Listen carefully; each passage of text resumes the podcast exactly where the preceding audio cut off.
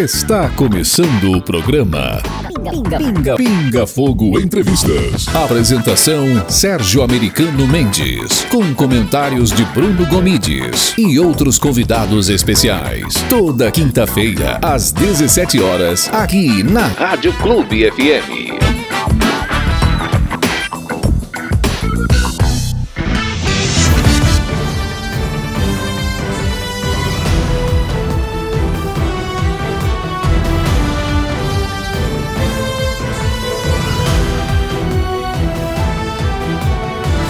O assunto da live de hoje é fake news e censura e seu impacto nas eleições de 2022. Então, é, eu vou começar fazendo um breve relato aqui da situação para que todos entendam e em seguida Vou passar a palavra para os nossos convidados de hoje. Todo mundo sabe que são dezenas de casos de encerramento de canais no YouTube e de censuras de postagens que são relatadas todos os dias é, no Brasil. Essa é uma realidade que já é de conhecimento da maioria da população. Todo mundo já escutou aquela queixa de que não posso falar isso, senão removem meu canal, ou que a plataforma não gosta da minha opinião e coisa parecida, né? Esse tipo de fala virou uma epidemia nas redes sociais. Nessa live, nós iremos discutir este importante tema sob a ótica da legislação brasileira e internacional. Por razões óbvias, nós não iremos discutir plataformas sociais ou casos específicos para evitar problemas, né? Agradeço aos ouvintes da Rádio Clube FM. Quero agradecer também aos que estão nos acompanhando em seis canais de Facebook, YouTube, Twitter, etc. Né? E o primeiro tema de hoje, que nós dividimos em vários subtemas, né? É, inicialmente, nós iremos falar sobre o poder real das redes sociais, qual o limite da liberdade de expressão, iremos questionar se uma empresa privada pode censurar né, o poder dos algoritmos, o, os abusos das empresas de checagem de fatos e a quem recorrer. Então, o primeiro subtema de hoje é exatamente o poder das redes sociais. E eu queria aqui fazer um parênteses para mostrar para vocês, para que o ouvinte tenha uma ideia da desproporção entre o alcance das plataformas de redes sociais e da mídia impressa. Fazer uma comparação. Eu vou usar dados aí de 2019 e 2020. Só a título de exemplo, o jornal mais famoso do mundo, que eu considero o mais famoso, é o The New York Times ele vende pouco mais de 400 mil jornais por dia. Então, o alcance do The New York Times são 400 mil jornais por dia. Somente o Facebook tem quase 3 bilhões de contas. Bilhões com B. O YouTube publica quase 300 horas de vídeo a cada minuto. E o Twitter tem quase 500 milhões de tweets diariamente. Como vocês podem ver, a desproporção de poder entre as redes sociais e a mídia é gigantesca. Nunca houve na história da humanidade tal concentração de poder em tão poucas empresas. Se você juntar todos os jornais e canais de TV do mundo, nem unidos, eles conseguem fazer frente a estas empresas. Então vou passar a palavra sobre esse tema inicialmente para o Silvio, que vai fazer uma breve apresentação para os nossos ouvintes e em seguida para o Bruno Gomides. É um prazer estar participando aqui do Pinga Fogo. Tenho acompanhado já há um bom tempo esse trabalho. E esse é o tema mais assim espinhoso do momento, né? Afinal de contas, essa ascensão das, das big techs foi algo assim muito rápido, né? Então assim, nós estamos falando de quatro, de cinco, seis anos atrás para cá, o tamanho que elas tomaram foram algo inimaginável, né? Porque a gente tinha ali a mídia tradicional impressa ali, as revistas, né, tradicionais que circulavam em bancas, e de repente tudo migrou para o mundo digital e as redes sociais elas tomaram uma proporção muito forte elas, e tiraram praticamente do mapa a, a imprensa tradicional, né? Então, assim, houve uma mudança de plataforma muito grande e não se discutiu o poder dessas empresas, porque hoje elas simplesmente censuram aquilo que elas acham que deve ser censurado. O, o meu canal no YouTube, que é um canal de conteúdo que até o Sérgio gentilmente já participou várias vezes, ele foi censurado há poucas semanas atrás, porque no programa em que nós estávamos postando, nós falávamos desta doença a qual enfrentamos a sua pandemia. E o YouTube simplesmente foi lá e falou assim: ó, esse conteúdo é impróprio. Tá, mas é impróprio pro YouTube ou é impróprio pro consumidor final, pro espectador final? Então, assim, é, essas empresas estão com muito poder na mão e não e não pode ter também todo esse poder. Não é uma questão de regulamentação da mídia. Elas simplesmente têm que se adequar à legislação de cada país. O Brasil tem uma legislação que garante a liberdade de expressão vedado ao anonimato. Então, desde que se cumpra esse requisito constitucional, a informação ela tem que chegar até o seu destinatário, né? E, e isso nós estamos vendo que não está acontecendo. Bruno?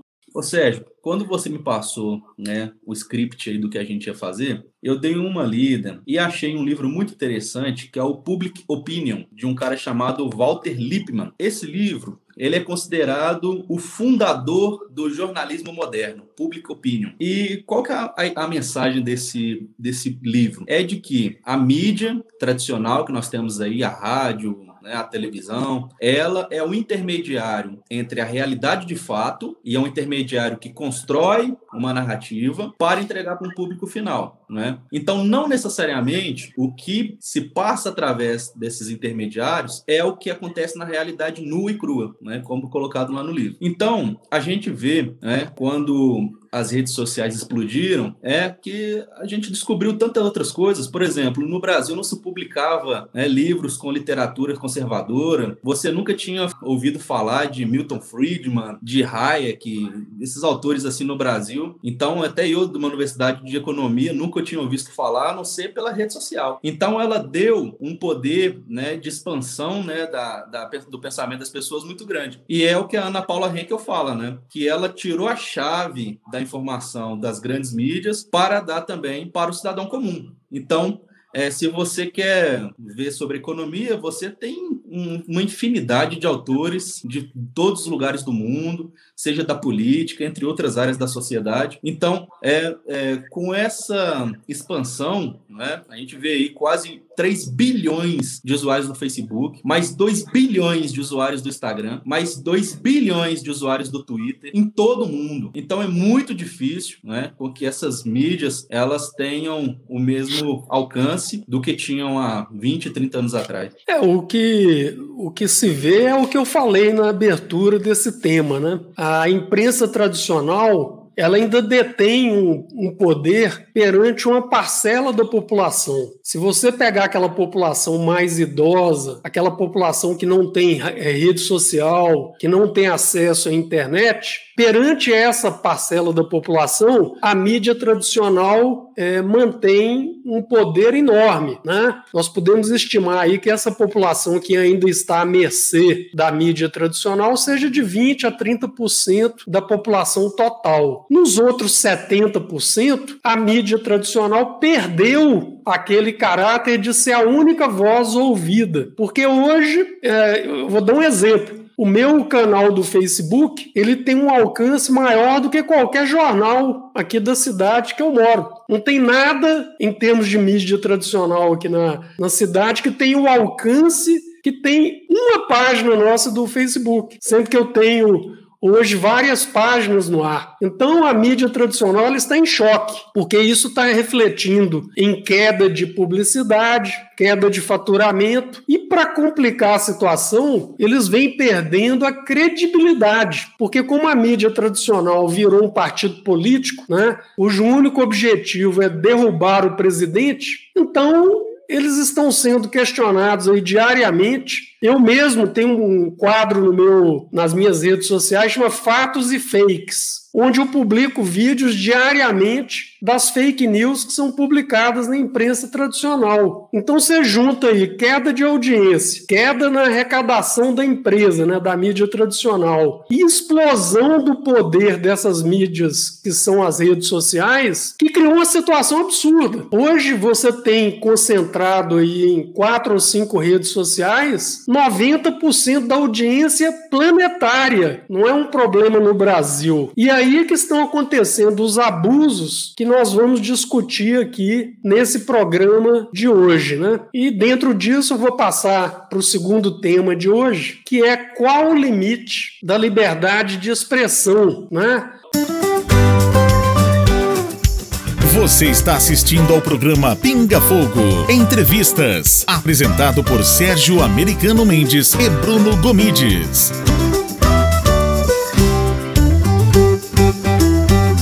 Onde alcança a liberdade de expressão? A liberdade de expressão ela permite é, contar mentira, né? Isso é uma pergunta. É, a liberdade de expressão ela deve ter limites. Eu vou citar aqui alguns alguns pontos, por exemplo, da Constituição, a primeira emenda da Constituição dos Estados Unidos diz que o Congresso não deverá fazer qualquer lei restringindo a liberdade de expressão ou da imprensa, ou o direito das pessoas de se reunirem pacificamente. Então, perante a Constituição americana, norte-americana, a liberdade de expressão é total lá nos Estados Unidos você pode defender qualquer coisa sob a guarda da primeira emenda. Já de acordo com a lei brasileira, a liberdade de expressão é, é total, mas ela é, ela é limitada a alguns, algumas condicionantes. Então, o artigo 5 da Constituição Brasileira diz, no seu inciso 4,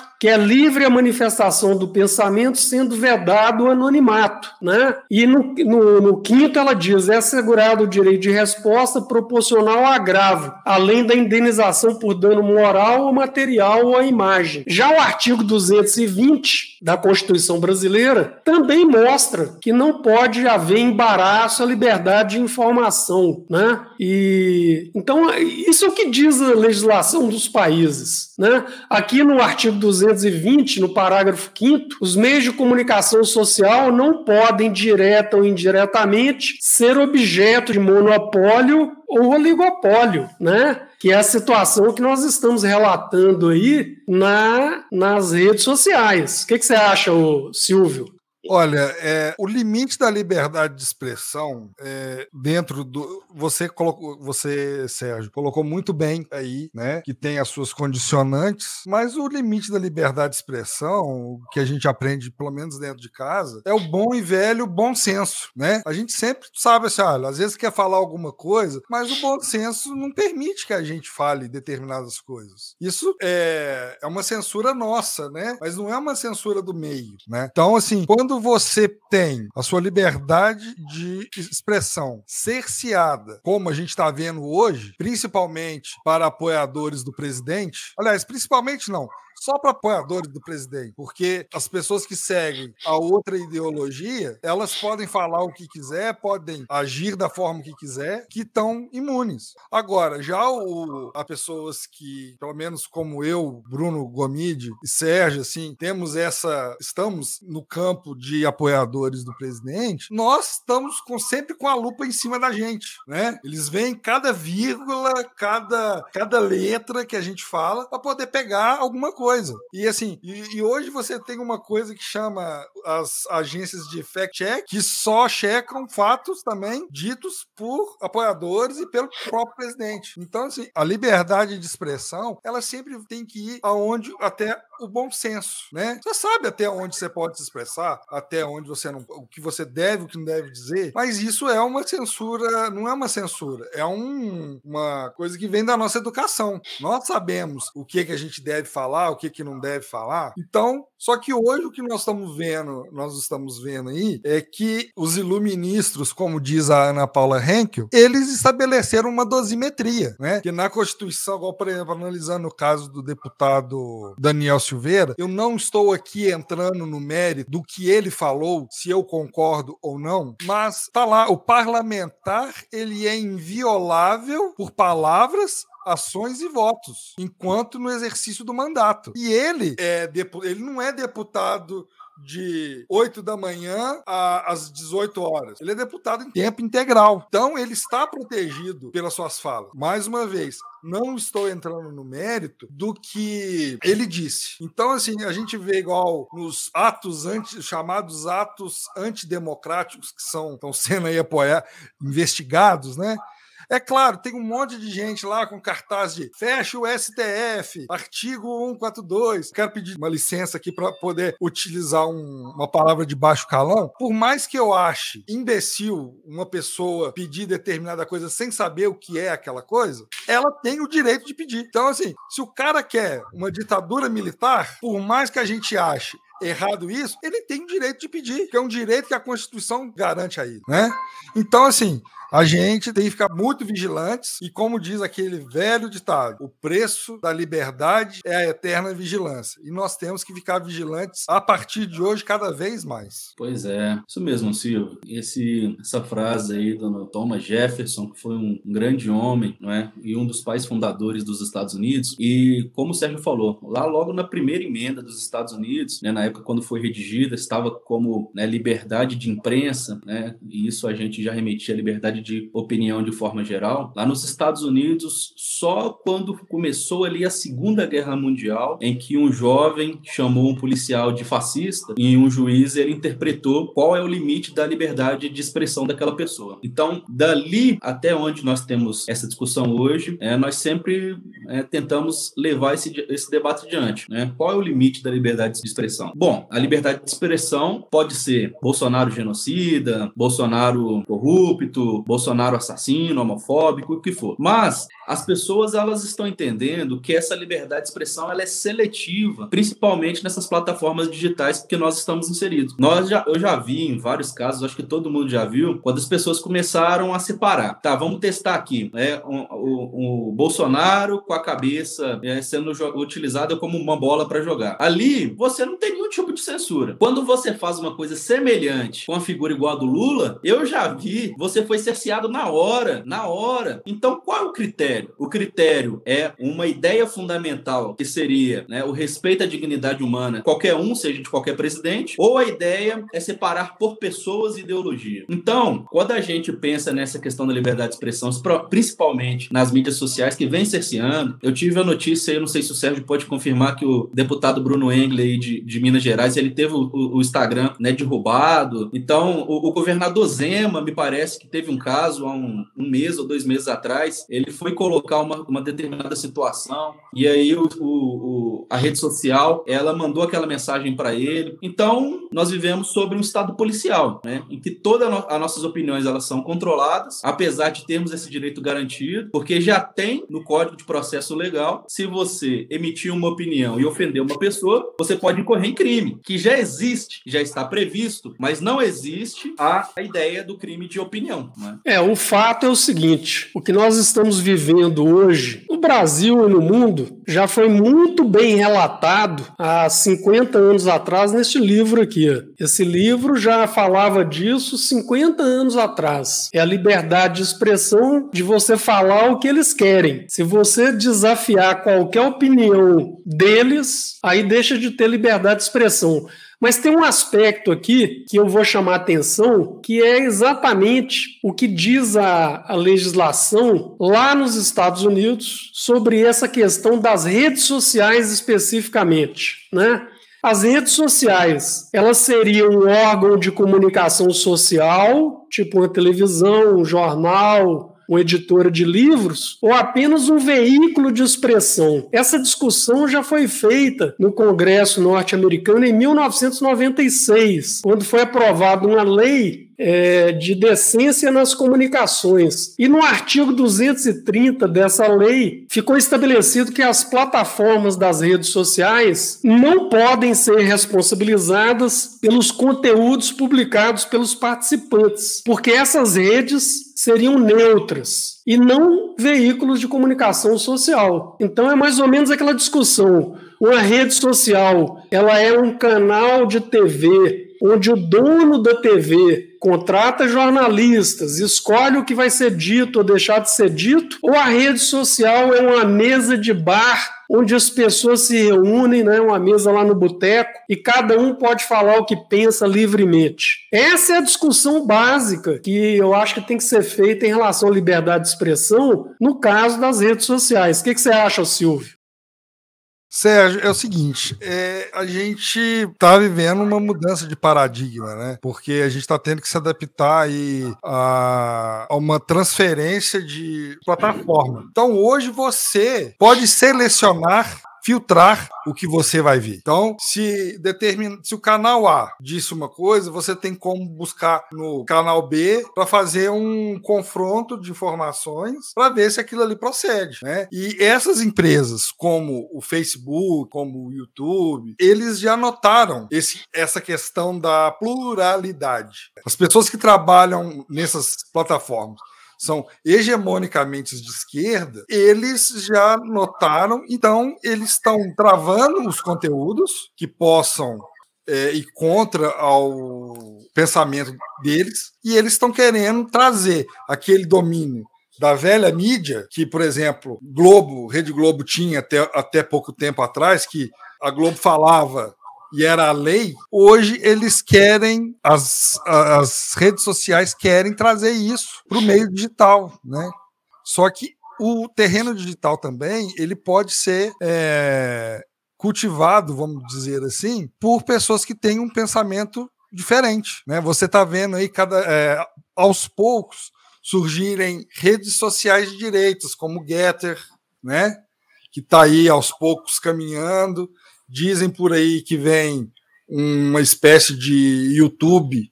Eles estão tentando manter as rédeas da associação da sociedade, mesmo no mundo digital, com essa toda essa pluralidade de opiniões que tem, né? Pois é, essa discussão aí, ela é basicamente uma discussão de cunho jurídico, porque é, as empresas, os órgãos, uma rádio, uma televisão, um jornal impresso, ele tem responsabilidade jurídica por aquilo que está passando. Além disso, né, você tem né, pessoas que são uma um espécie de filtradores né, do que se circula ali, seja na rádio, seja na televisão, no jornal impresso. Agora, as redes sociais, aí a discussão né, para como, como se coloca como plataformas digitais, ela se torna um campo em que é, o responsável jurídico por suas opiniões ou por suas ações é o próprio indivíduo, não é um editor executivo, não é a própria empresa, o próprio CNPJ da empresa,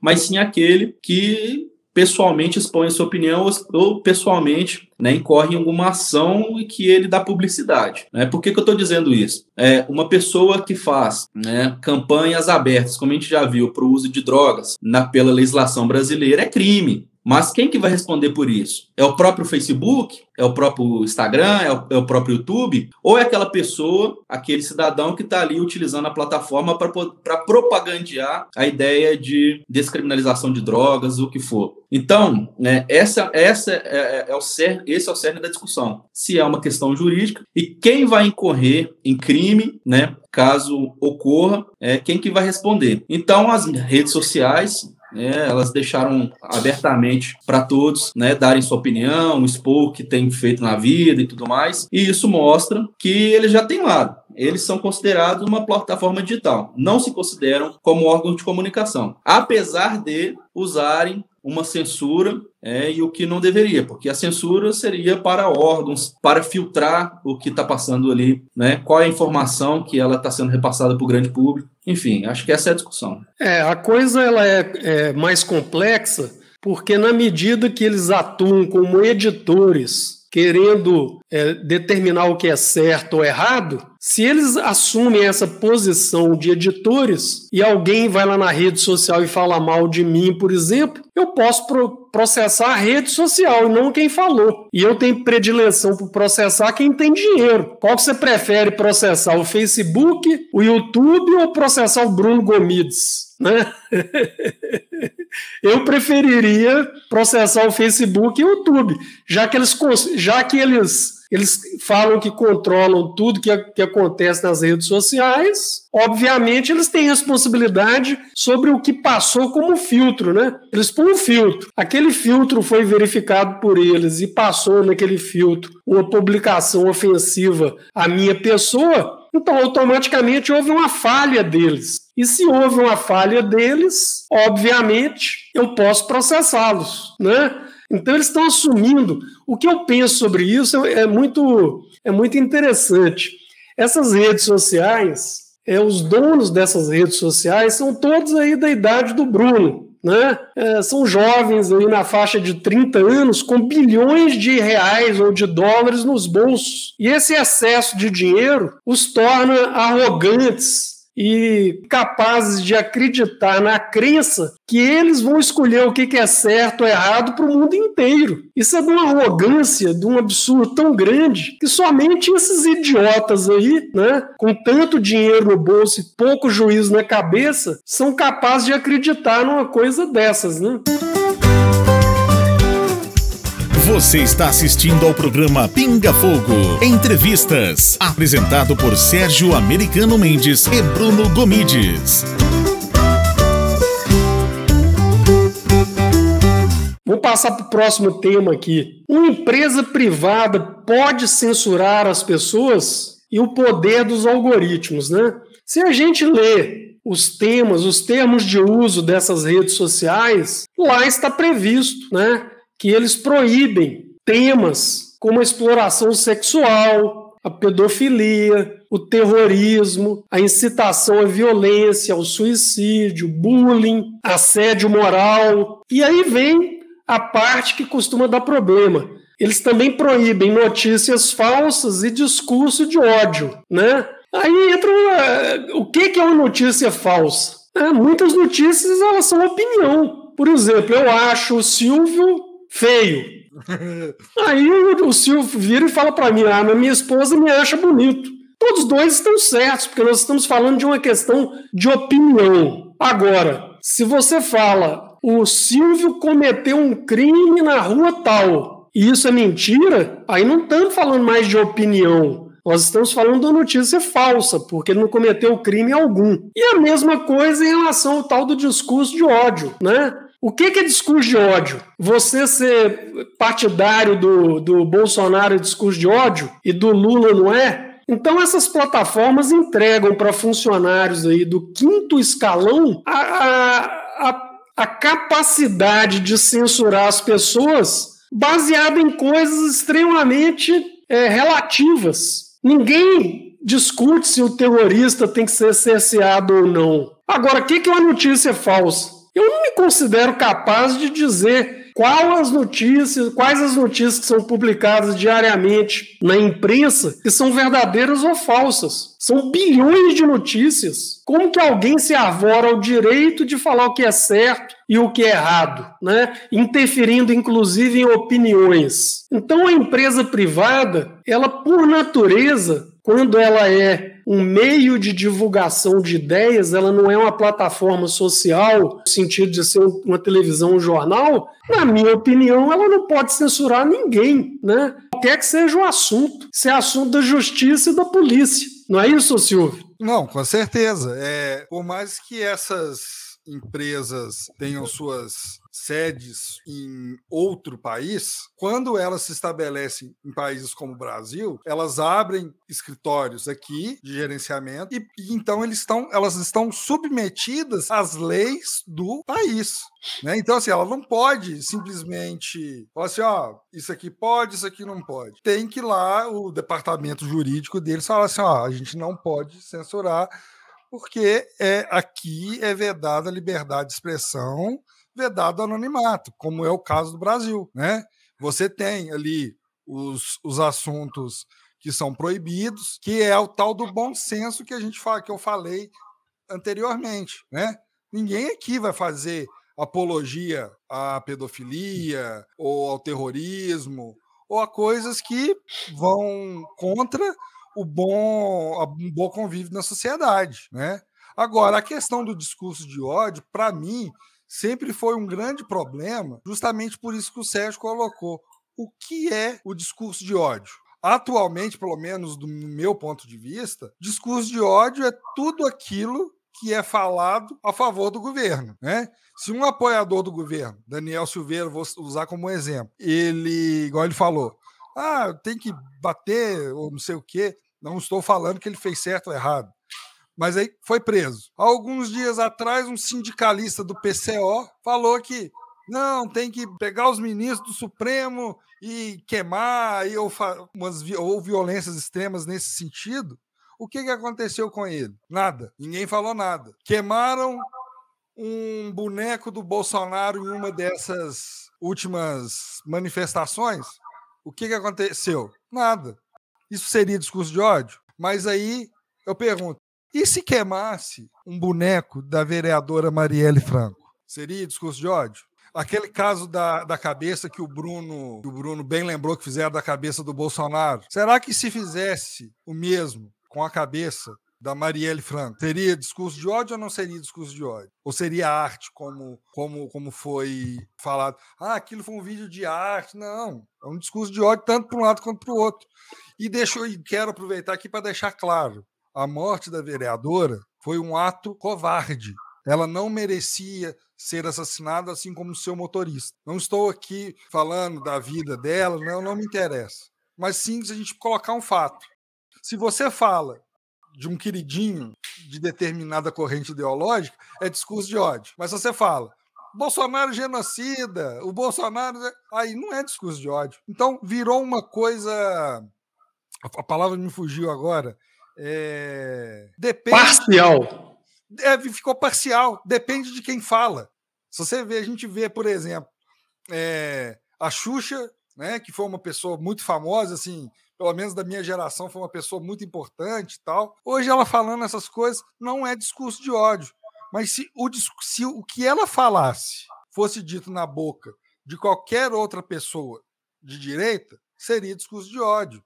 E hoje a gente fica também refém dos algoritmos utilizados pelas plataformas de rede social.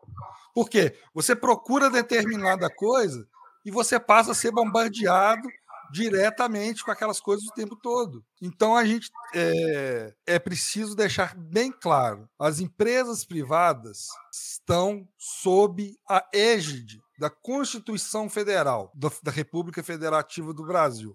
Apesar que na minha opinião, hoje ela já não vale mais quase nada. Porque, assim, hoje nós temos 11 iluministros e cada um tem a sua própria Constituição Federal pessoal. Então, fica aí. Poder não pode, mas se for dos amigos do rei, fique à vontade. É, pois é.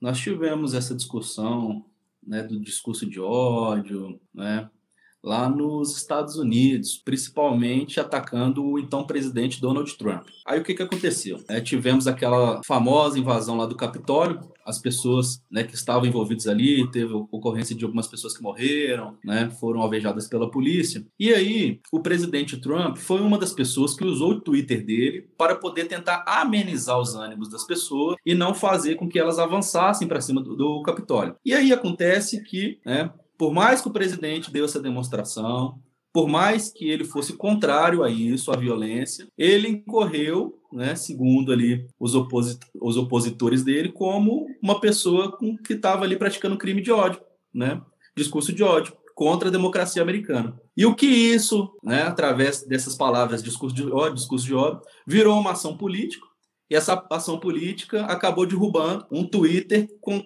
um bilhão de seguidores, que era do Donald Trump, não é? Então, um Twitter ali que alcançava pessoas no mundo inteiro, né? Eu falo um bilhão assim, mas é, é pessoas demais. Então, o que, que aconteceu?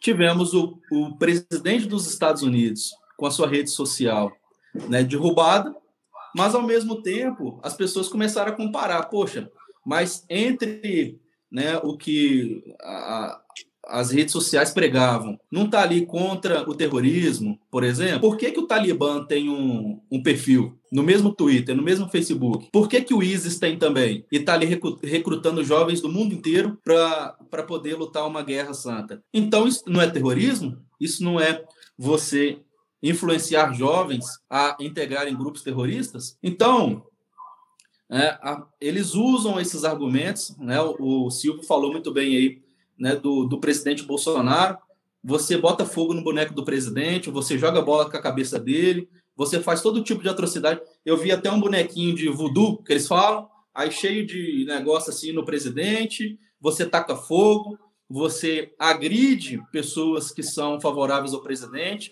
e que, como eu, uso uma blusa Bolsonaro assim na rua, você é agredido. E aí, quando você tem uma atitude minimamente comparada a isso com o cara do outro lado, virou discurso de ódio, virou violência, não é? Você pega manifestações com, com senhorinhas de 80 anos de idade com uma placa lá, eu não aguento mais o STF, Supremo é o povo. E aí vem o Jornal Nacional, vem esse pessoal todo falando que a senhorinha ela está disseminando um discurso de ódio. Então, infelizmente, é isso que a gente vê. Né? Você vê, você vê a, a, o sol, você fala, poxa, o sol ali tem uma coloração amarelada. Aí não, os fact-checkers, os esquerdistas, a oposição falam, não, aquele sol que você está vendo não é o que você acha. Aquele sol ali é vermelho. Então, você vê uma situação, você sabe que não é daquele jeito, e eles tentam fazer de tudo com que o discurso ideológico ele avance. Então, você tem né, black blocs e tudo mais, Botafogo, fazem de tudo, mas isso aí é a favor da democracia. É, eu, eu constantemente eu respondo uma pergunta, essa pergunta nas minhas redes sociais, né? Ah, Sérgio, você é a favor do empreendedorismo, é a favor da, da, da livre iniciativa? Então, como é que você reclama que o Facebook está fazendo é, censura, por exemplo, né? o YouTube, o que for? Né? O, o pessoal faz misturas, uma coisa não tem nada a ver com a outra. Então, eu costumo citar um exemplo. Ah, então as redes sociais podem fazer o que quiser porque são empresas privadas, é isso? Aí a pessoa, é, porque ela é empresa privada, pode fazer o que quiser. Falei, então se tiver um restaurante ali na esquina que proíba a entrada de índios, de negros ou de quem é careca, por exemplo, eles estão certos, né? Aí a pessoa, ah, não, aí não. Eu falei, mas peraí, são dois pesos para a mesma medida? Então essa lenda de que empresa privada pode fazer o que quiser, isso é coisa de ignorante. Empresa privada, ela está submetida às leis do país que ela está trabalhando, né? Então, uma empresa privada, primeiro conversa. Se as leis estivessem sendo aplicadas no Brasil, nós temos o CAD, né, que controla a questão de empresas monopolistas. O CAD tinha que intervir nessas redes sociais imediatamente, porque elas estão monopolizando as redes sociais no Brasil. E a função do CAD é fiscalizar esse tipo de empresa. Outro dia, a Localiza, para te dar um exemplo, comprou a Unidas. Ficou um ano no CAD discutindo se podia comprar Unidas ou não, porque o CAD achava que poderia criar uma forma de monopólio, oligopólio ali. E, a, e impôs uma série de condições para que a venda fosse realizada. E, no entanto, o Facebook vai lá, compra o WhatsApp, compra o Instagram, compra isso, compra aquilo, e ninguém faz nada. Então, empresa privada eu sou defensor das empresas privadas, mas empresa privada tem que respeitar a lei, né? E o que a gente está vendo aí é que são empresas que estão manipulando a opinião pública. Eu tenho um amigo em Brasília, o Alfredo Bissol, né, do canal de Brasília, é, quando eu conheci o, o, o Alfredo, ele estava com um canal no YouTube, ele publicava lá assim, é, uma foto, um, um, um, ele almoçando comigo lá no restaurante, dava 100 mil visualizações. Hoje você entra no canal do Alfredo, o canal do Alfredo tá igual ao meu canal, que é um canal novo, tem poucas visualizações lá no YouTube, né? Até aproveito a pedir a todos que me apoiem lá no canal do YouTube, se inscrevam lá, porque nós começamos o canal outro dia e a audiência ela está pequena ainda. Nós precisamos levar essas mensagens nossas para todos os brasileiros. Então o algoritmo está perseguindo canais que defendem uma determinada ideologia. E isso é crime. Isso é crime. É, é uma agressão à nossa Constituição. Então é isso que eu respondo quando aparecem essas pessoas lá para questionar é, que eu sou defensor de empresas, do livre empreendedorismo. Então, o Facebook e o YouTube pode fazer o que quiser, porque são empresas privadas. Então, é isso que eu respondo lá. Você está assistindo ao programa Pinga Fogo Entrevistas, apresentado por Sérgio Americano Mendes e Bruno Gomides.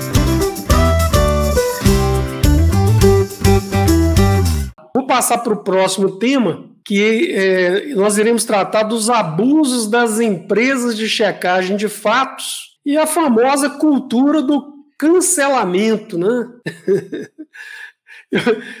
Essa cultura do cancelamento é uma coisa tão estranha para mim que é uma coisa típica da geração atual, né? Se alguém está falando uma coisa que você não gosta, ah, eu vou bloquear essa pessoa no WhatsApp, vou, vou denunciar o canal dela no YouTube, no Facebook. Quando a minha geração, quando alguém fala alguma coisa que eu não gosto, eu desligo aquele canal e vou para um canal que eu gosto. Eu não preciso cancelar ninguém, né? O que, que você tem a dizer a respeito disso, meu amigo Silvio?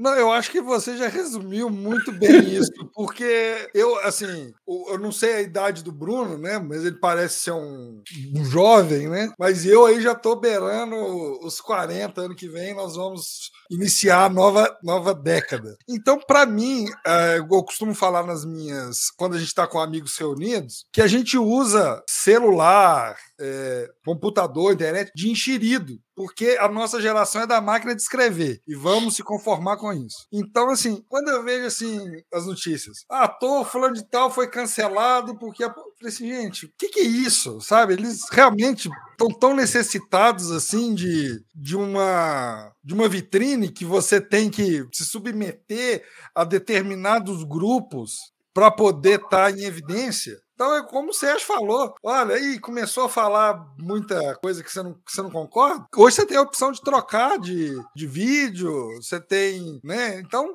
você não, não precisa mais ficar nessa coisa assim. E essa questão da checagem dos fatos, os fatos também é aquela coisa, a parcialidade. Só checa os fatos de uma vertente, da outra vertente não, são protegidos, né? Então assim, o, e chegamos ao absurdo, que eu acho que a cultura do cancelamento é o absurdo da geração dos cringe. A gente é, cringe para mim não somos nós, né? Porque é, não somos nós, mas sim eles. É uma, uma, é uma geração que não vai produzir nada que não vai deixar um legado para o mundo. Nós vamos ficar numa vacância de, de geração até que uma outra geração venha para poder consertar o erro desse pessoal. Ah, eu acho que daqui a 20 anos, nós vamos, o pessoal vai olhar e falar assim: nossa, cancelamento, nossa, que coisa mais infantil, coisa de criança mimada. De, é, na verdade, cancelamento é de chamar de raça, né? Porque, ah, eu não quero, não quero ouvir isso, não sei o que, ele é bobo.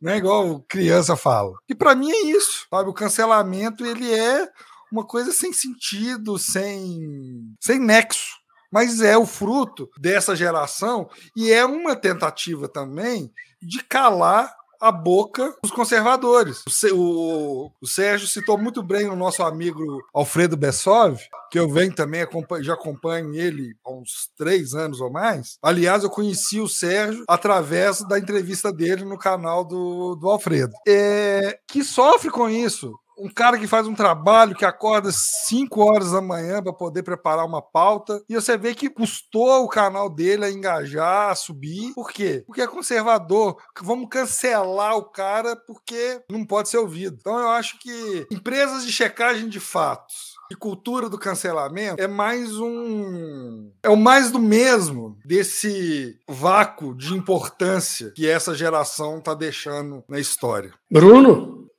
É, pois é. Nós estamos falando da questão geracional aí, e eu lembro daquela frase, né? Homens fracos fazem tempos difíceis, tempos difíceis forjam homens fortes, e homens fortes fazem tempos fáceis, e os tempos fáceis fazem homens fracos. Então é um ciclo, né, que a gente vê na humanidade, e eu, eu tô aí com, já completei um quarto da minha vida, né, eu tô com 25, então é, eu tô numa uma geração aí que realmente é uma geração em que você vê as pessoas é, se ofendendo com pouco ou com quase nada, as pessoas com sentimentos muito aflorados, mas com pouca produtividade, com pouco senso de responsabilidade e com muito menos senso né, de dever, saber o, que, o porquê que ela está ali, o porquê que ela, é, ela tem toda uma trajetória, a humanidade deixou para ela, né, o país que a gente está pegando, o país que a gente vai entregar. Então, é um senso de dever que poucas pessoas, infelizmente, têm. E aí a gente cai nessa questão dos abusos das empresas de checagem. Eu estava vendo um documentário do Brasil Paralelo, né, sobre essa questão. É, salvo engano, o título é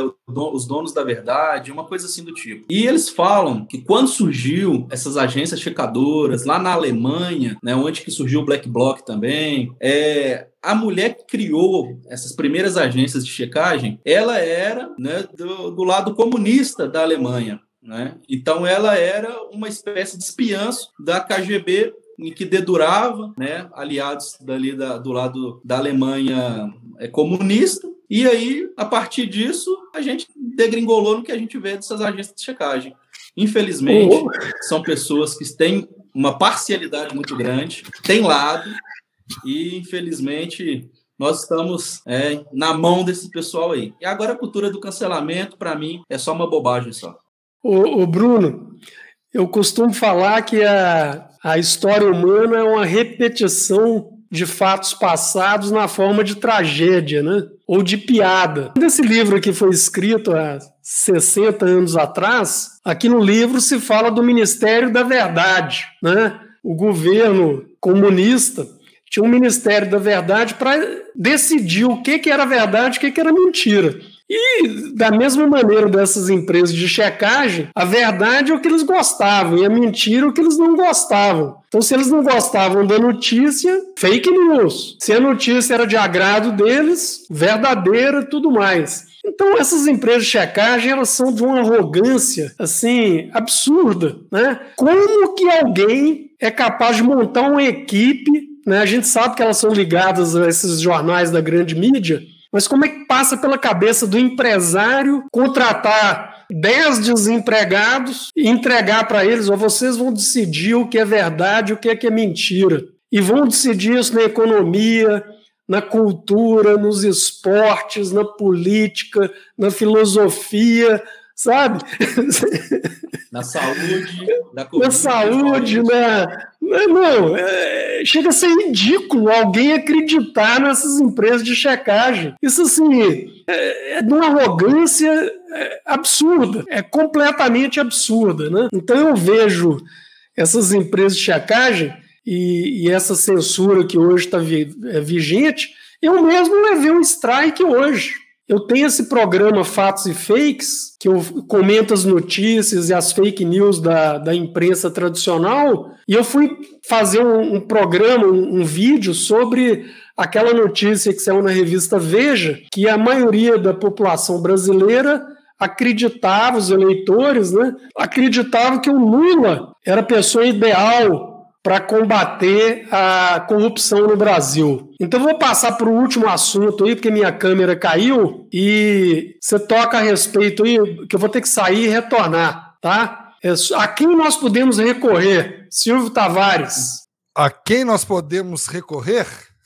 Bem, tá difícil, né? Responder essa pergunta aí porque quem deveria ser o guardião das leis e colocar a ordem na casa é quem está desarrumando a casa, né? Então, assim, eu acho que agora nós não temos assim muito a quem recorrer, a não ser a Deus mesmo, entendeu? É rezar e esperar a coisa melhorar, porque assim, o nosso poder moderador que seria a, a, o Supremo Tribunal Federal é que está causando praticamente todos esses mal-estar que está aí, né? Então, assim, vamos recorrer aos nossos senadores, possam aí é, fazer o trabalho deles e colocar o impeachment dos, dos, dos ministros aí para serem julgados, né? Para tentar começar a mudar isso aí é... e co continuar com fé que as coisas vão melhorar. Eu acho que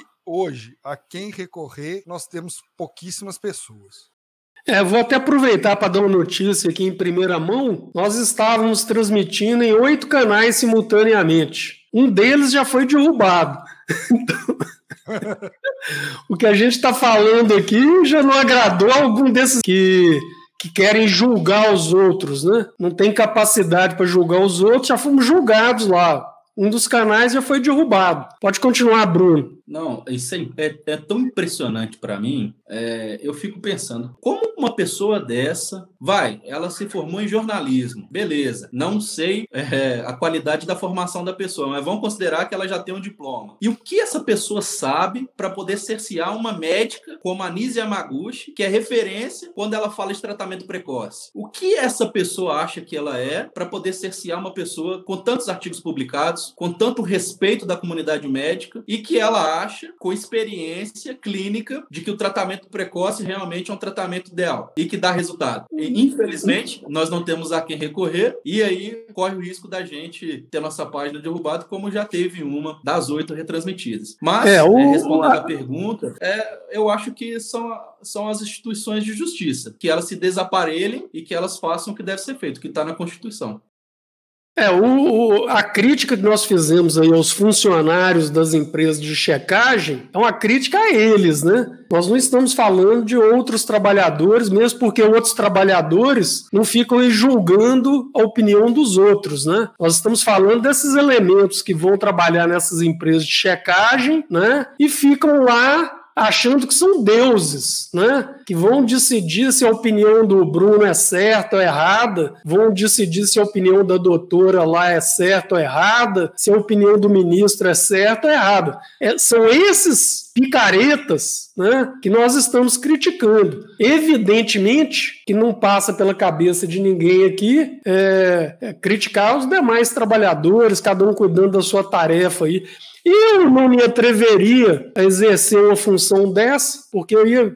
Aliás, tem um ditado que diz, né? Os sábios estão cheios de incertezas e os idiotas estão cheios de certezas. Eles acham que sabem de tudo, né? Então a realidade dessas agências de checagem é contratação de ignorantes que se prestam a fazer esse tipo de trabalho aí sem ter nenhuma qualificação para ocupar o cargo, né? Mesmo porque o cargo que eles ocupam nessas empresas é é um cargo inexpressivo. Então, basicamente é isso. Eu vou encerrar por aqui antes que derrubem mais canais nossos e vou passar a palavra aí, me despeço de todos. Quero agradecer mais uma vez os ouvintes da Rádio Clube FM e aos que estão nos acompanhando nas nossas oito redes sociais que estão recebendo essa transmissão ao vivo. Muito obrigado e passo a palavra para o Silvio e para o Bruno em seguida para se despedirem. Bem, Sérgio, muito obrigado. Bruno, prazer em conhecê-lo. Aos ouvintes da rádio, estou muito feliz de ter participado com vocês aí dessa live. Sempre que precisarem da minha presença, estou à disposição de vocês. E não sei se pode fazer isso, mas eu queria convidá-los a conhecer o trabalho que eu desenvolvo, que é o canal Mais Carandaí, é um canal com um conteúdo bem diversificado. Sérgio já participou generosamente várias vezes, duas vezes lá. Bruno, você está convidado a participar conosco quando quiser. Vou pedir para o Sérgio passar o meu contato para você, para a gente poder manter um contato aí, né? E muito obrigado mais uma vez e espero ter outra oportunidade oportunidade de estar aqui com vocês. Muito obrigado ao nosso amigo Silvio Tavares, bem como ao nosso amigo Sérgio Americano Mendes. Obrigado por nos acompanhar até aqui. E digo que nós estamos expandindo o Pinga Fogo para atingirmos mais e mais pessoas. E você pode contribuir, né, curtindo, compartilhando, mandando para os amigos, mandando para a família, lá aquele grupo da família, sabe onde que tem aquele petista e você quer é, contrapor o petista no grupo da família, pode mandar lá também, que vai ajudar bastante os nossos canais. E um forte abraço, se Deus quiser, porque o Pinga Fogo vai passar por algumas mudanças e mudanças muito positivas. Forte abraço. Um abraço a todos é, e quero deixar um grande abraço aos amigos de Carandaí, é, tenho, me, tenho falado diretamente para vocês aí várias vezes. E um, um grande abraço também ao pessoal de Nova Lima, Belo Horizonte, Montes Claros, Taiobeiras, São João do Paraíso, Rio Par de Minas, Salinas, Berizal. E eu não, eu não, vou, não vou conseguir falar todos aqui, não. Ah, aqui, Pedra Azul. Pô, tem, tem até Vitória da Conquista aqui hoje. Obrigado a todos, um abraço. Até mais. Obrigado por nos ouvir. Procure nossos conteúdos na rede social de sua preferência. Em todas elas, basta procurar por Sérgio Americano Mendes ou Bruno Gomides. Quinta-feira que vem tem mais um programa Pinga Fogo Entrevistas, de 17 às 18 horas, aqui na Rádio Clube FM.